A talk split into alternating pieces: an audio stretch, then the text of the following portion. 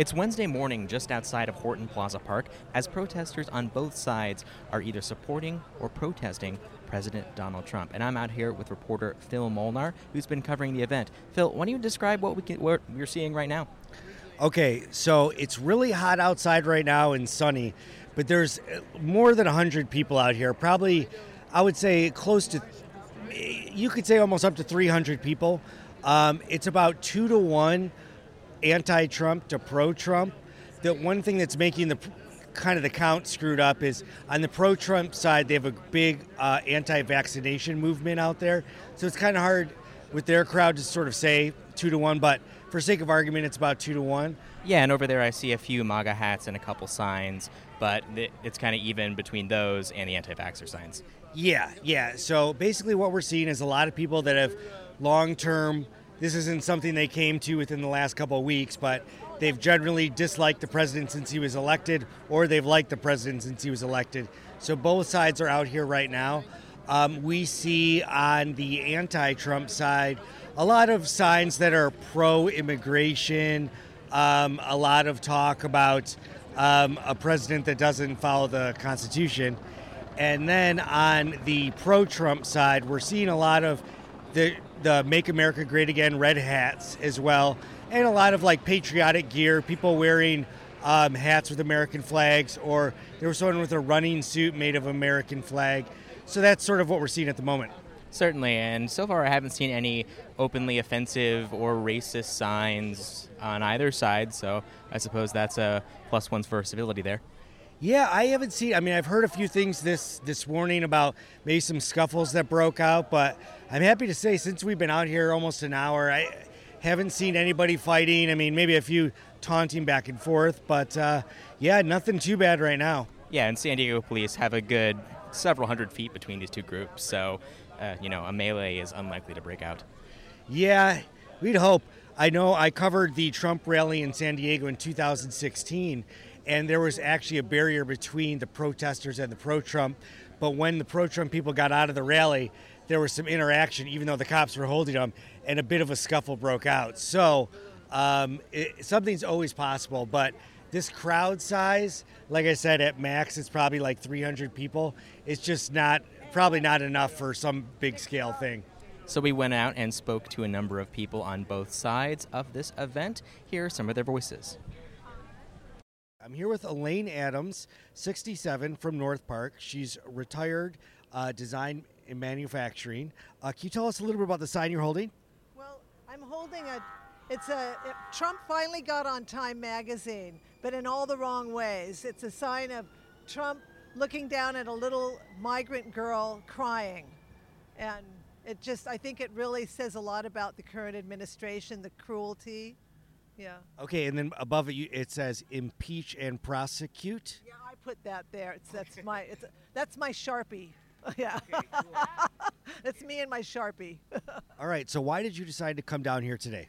Um, I wanted Trump supporters to see why we don't care for Trump, the cruelty, um, the way he treats children of color and people of color, and I just wanted them to see this.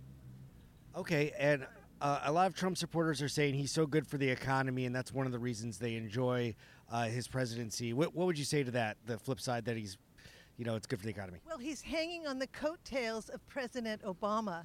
President Obama was very good for the economy. I lost almost everything in 2008 under a Republican uh, uh, president, but under Trump, uh, my savings, uh, my stocks, um, my portfolio um, tri- quadrupled, and I gained everything back and more. And he started um, this whole impetus of jobs, the good uh, job economy, um, and he's the one that went for higher wages and equality in the workforce. So he, Trump has only been riding on the coattails of my president, President Obama. All right, I'm here with Richard Hanson, 60 years old from Bay Park area. Correct. Yes, and uh, what brought you out to this event today? Well, I am actually the only Republican running for mayor of the city of San Diego. I changed my registration on Monday from NPP to Republican. I had registered as a, uh, my candidate uh, intention of uh, candidacy in January. So now I'm out here to support the Republican Party. I voted for Trump in 2016. So I've always been supporting him, but I, you know, the NPP is like kind of like independent. But I went, I went and decided that no to socialism.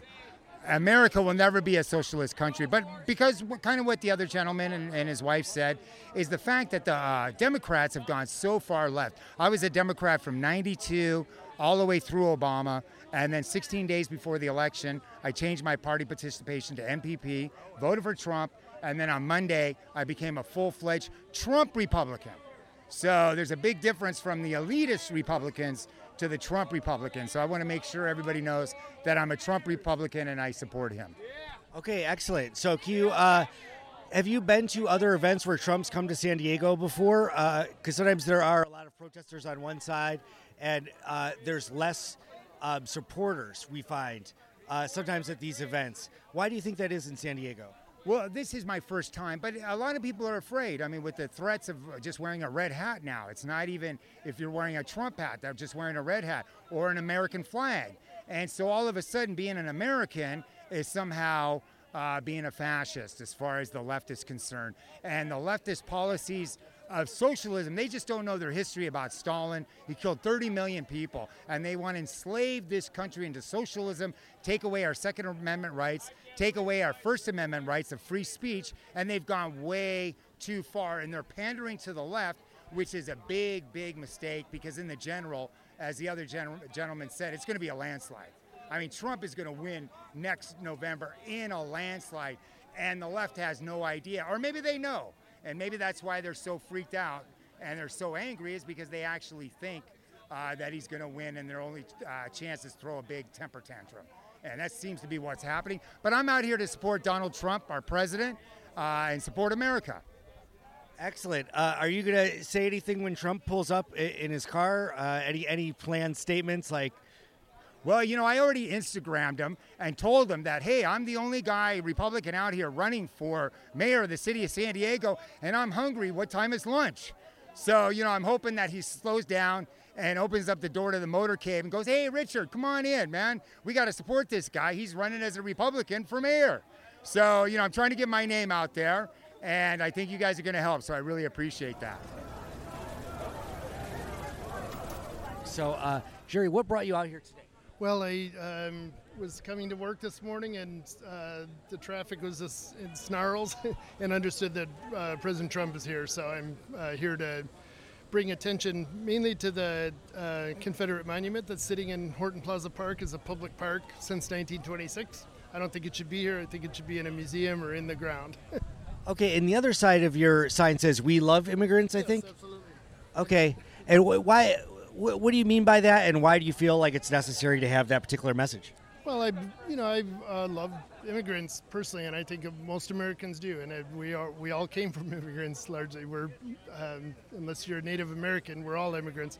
Uh, the fact that some are here because of political boundaries or uh, political bureaucracy or not is uh, a moot point to me. I think the the people that came here came here because they were tempted by corporations that offered them jobs. So we offered jobs, people came, and then when uh, everything hits the fan, we go after the people who came, not the people who offered the jobs. Uh, and do you feel that this president is against immigration in general or just certain immigration? I understand the sympathy of conservatives and this maybe this president. I, I believe this president is racist. I don't really understand his heart, but I believe the the message that people care about is that they want legal immigration uh, processes to be followed. So I understand that.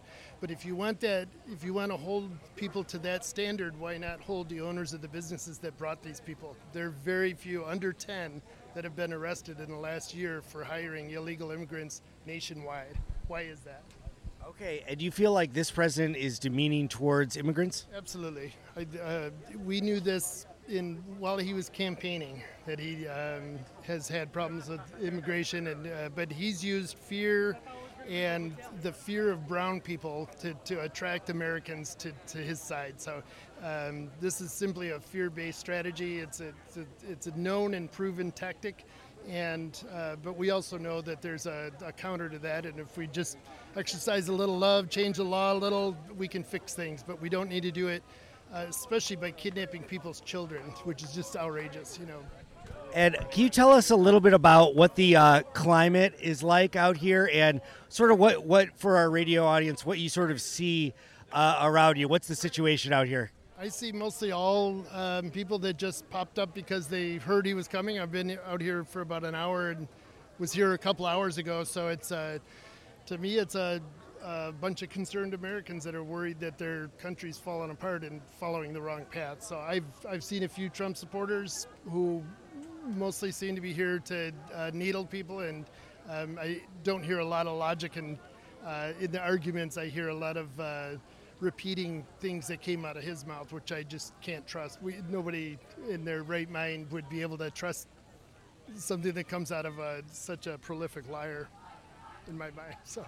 Okay, excellent. And is there um, a presidential candidate you're looking at right now that you might like to vote for? I would like to see Kamala Harris and Elizabeth Warren, or in either one or the other in either role. And some of the other candidates make great uh, cabinet members or, or uh, you know, different uh, leaders of different departments. But there's a, uh, independent. I used to be conservative Republican. I quit the party about nine years ago, uh, just out of just pure um, disgust and or concern, you know, the direction it was going. And um, now I just urge other people to follow their conscience, their own personal heart, and um, do we want? It's this isn't Democrat or Republican thing. Is that what America do we want? Do we want one based on fear and, and wealthy people, or do we want one based on you know everybody working together, living together, and trying to make this a, a better country.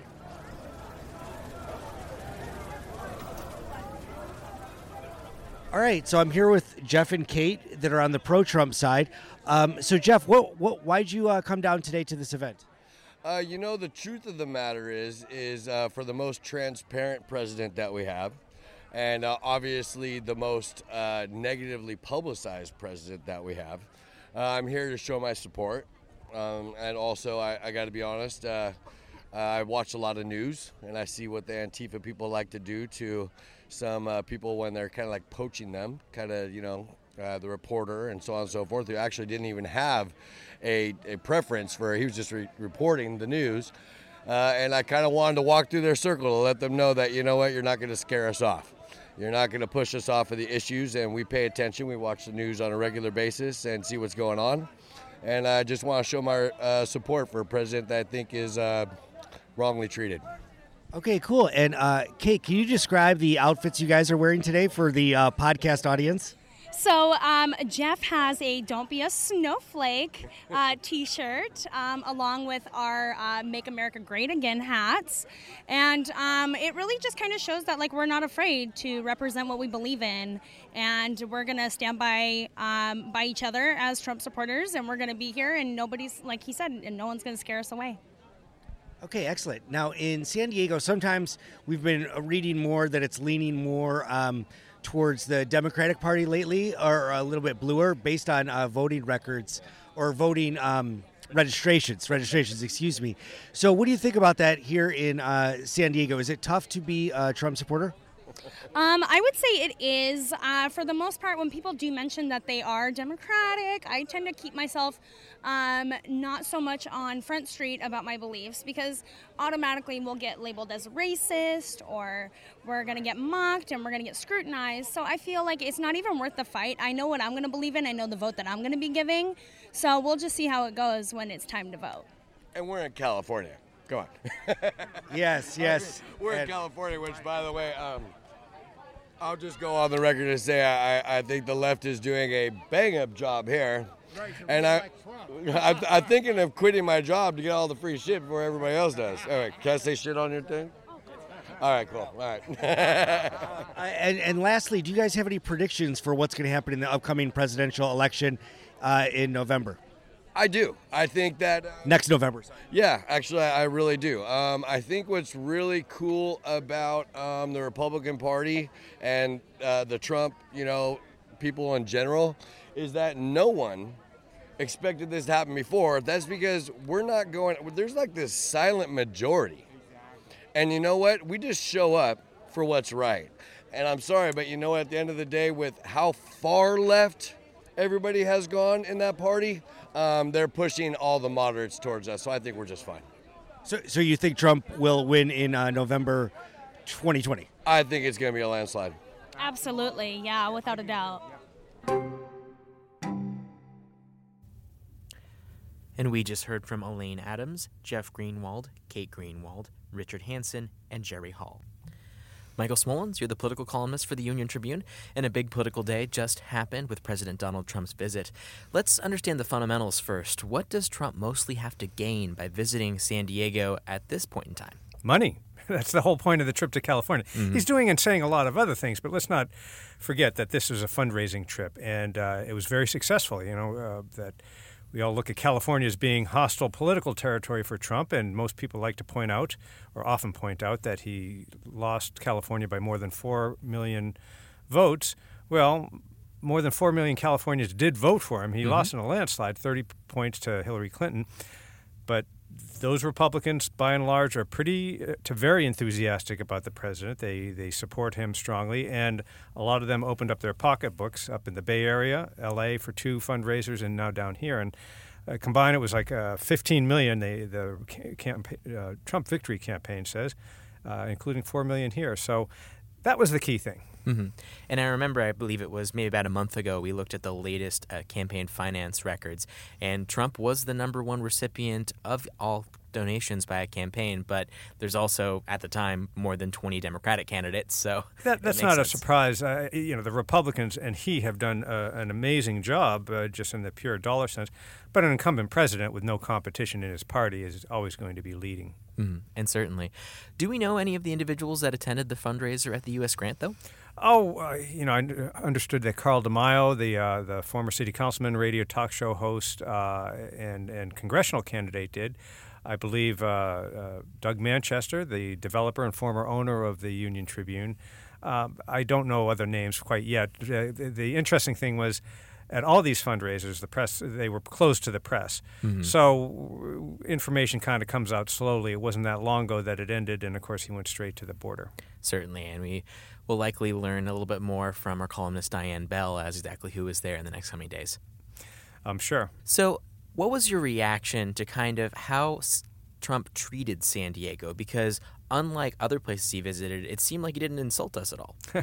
well, he's been taking aim at, at cities. Uh, big urban uh, uh, democratic cities, uh, Chicago, Baltimore, as we mm-hmm. recall, and more recently L.A. and San Francisco. He's always criticized California and California's democratic leadership and the, the governor. Um, but particularly, he's taken aim at homelessness. And homelessness has been a huge problem there. And a lot of people agree with him on the basic problem. There's a lot of disagreement at the policy level about what to do about it and whether you know, he talks about the federal coming, go- government coming in and doing a lot of stuff kind of tough sounding that he's going to clean up the streets. Uh, let's see what kind of follow through there is. Uh, that that there often is some broad statements, and the follow through is a little different.